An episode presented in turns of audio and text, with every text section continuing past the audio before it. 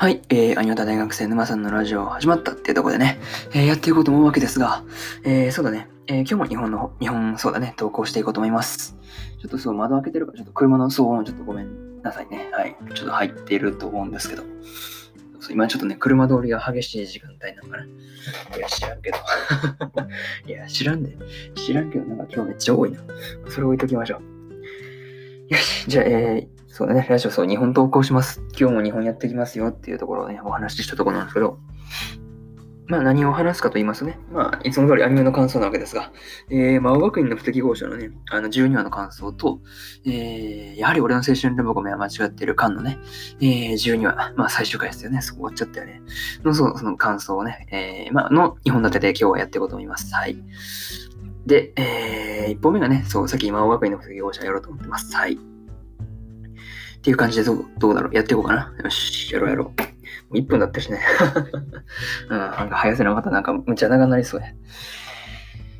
じゃあやります。えー、それじゃあ、えー、魔王学院の不適合者12話の感想をですね、えー、語っていこうと思います。えー、それじゃあね、えー、多分聞いてる方夜が多いと思うので、えー、そうだね、リラックスして、リラックスして、リラックスしてないんでな。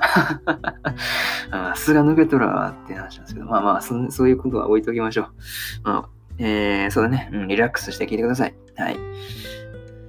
よし。じゃあ、いつも通りあらすじからなんですが、えー、お願い、ズシは僕にしか止められないぞ。ディエゴによって瀕死まで追い詰められたミーシャを抱き上げ、神殿の奥へと向かうアナス。そこにはエレオノールの姿があった。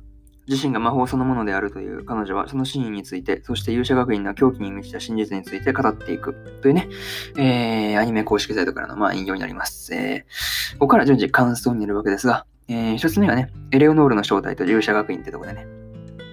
まあ、エレオノールの正体とは何ぞやってとこで、まあ、人型の魔法っていうことで、まあ、根源を無限にその複製する感じのね、魔法でね、なんかそう、エレオノールの周りにね、あのゼシアのあの序列1位のね、あの複製体が、それぞれ黒い球体の中にね、はい、収まってたわけですが。まあね、個人的にちょっとディエゴまで、ディエゴ先ディエゴ先生までなんか複製されてるのはちょっと驚きましたがね。いや、まあまあ、まあ、それは置いときましょうかね。まあね、あとは勇者学院はその勇者カノンじゃなくて、魔族への復讐心に満ちた、あの、ジェルガのね、えー、意志に基づいていたというね、そう、こともまあ、そう、明かされたわけですが、いやー、なかなかね、いや、カノンもなかなかね、辛いんだよね。なんかね、うん、人間のために戦って人間に殺されるっていうね。まあ定番じゃ定番だけどね、なんか話の展開としてはそうなんだけど、うん、なかなかね、そう、なんか勇者がね、そう、魔王を倒したら用済みだ的な感じで始末されるのは、まあ、お決まりっちゃお決まりなんですけど、いやー、でもね、やられる側からしたらたまったもんじゃないですよね。なんね、っていうふうなことをそう見てて思いましたね。いや、カノンが報われないよね、あれね。っていうことを思った、えー、一つ目の感想ですね。で、えー、二つ目はね、誰も死なせないための戦いっていうところで、まあ、神殿にね、あの魔王アボス・ディル・フェビアがね、えー、乱入してきた後でですね、まあ、魔族と人間で戦争が起こるこ状なんていう状態に発展してしまったわけですが、まあね、アノスは、まあ、この戦争で誰も、このね、なんかくだらない戦争で誰も死なせるわけにはいかないっていう感じのことを言ってたんですけど、まあね、えー、4人のね、島航路とファンユニオンを加えたいつものメンバーはね、まあね、そう参戦してたんですよね。あとそうだね。震えるサーシャの手をミーシャが逃げるのなんか好きやって。そうそう、戦う前にね、あの、軍の前に立った二人がね、そう、あの震えるね、そう、サーシャので、ほんとミーシャが逃げるのなんか本当好きだったわ。好きや、好きだったってか、まあ、好きやわって話ですけどね。あの、あの姉妹好きやねんね、ほんと。いやーね。まあ、えー、これがね、二つ目の、まあ、とこで、えー、三つ目がね、えー、アノスと勇者カノンってとこでね。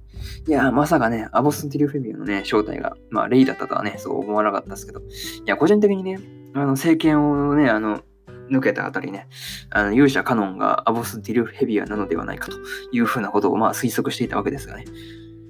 やっちゃったね。やっちゃうかったね。いや、まあまあまあ、まあ、間違っ、完全に半分正解、半分不正解みたいな感じですよね。そうそうそう。まあ、正解不正解とかけたわけですが、まあ、それ置いとこう。うん、まあまあ、まあね、えー、ね、そうだね。だそうだな、あのメルヘイスにだけね、根源が融合されてなかったとかいうのも納得したよね。あのね、勇者カノンの根源は7つで、1つはまあレイがもうもう、まあ、持ってるわけですが、まあ、残りの6つどこ行ったって話だったら、まあ、それを七魔航路に融合させていたというね、いうことがまあ分かったわけですが、まあ、なんて言うんだろう。今回ね、その伏線回収がそう見事というか、まあ、そう多かったなというふうに思いましたね。ですね。これが3つ目の感想がね。そう。で、えー、まあ最後になるんですけど、まあまさかね、そのレイがアボス・ディリュヘビアだったとはね、そう思わなかったですね。で、そのレイが、えー、勇者カノンの転生だったとはっていうのは、ちょっと予想外だね。予想外でね。あてっきりあのー、あの、アノスのね、右腕のシンっていう人いたじゃないですか。あっちがそのレイに転生したのではないかなとか思ってたんですけど、いや、違ったね。個人的にそっちを思ってたんですけどね。いや、まあまあ、外れたところは別になんともないんですけど、そうそう。まあね、ラストはね、あとレイが言ってた、君の言う通り人間は弱かったよっていうところのね、まあ言葉のシーンというのが、そう気になるよね。いや、だって、殺されるまでね、まあ、あの恨みをね、そう、どうたこうたらっつって、よくないというふうなことをカノン言ってたじゃないですか。まだ戦争する準備を始めるのかみたいな感じで言ってたんですけど。いやー、それが殺された瞬間変わるとはとても思えないですけどね。いや、まあまあまあ、わかんないけどね。まあ次回でいよいよ最終回なんでね、まあどんな風に決着するのかちょっと今から待ち遠しいなという風なことを思ったりしてます。はい。な感じかな。えー、こんな感じでそうだね、12話の感想を終わろうと思います。13話のね、さえー、最終回の感想は、えー、来週ですね。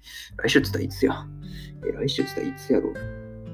えー、っと、そうだね、来週だから、え、10月になってるのか。10月の3日ですね。に、そうですね、音声を撮って、えー、そうだね。アンカーはまあ昼ぐらいにもうアップロードします。はい。先にやれるんでね。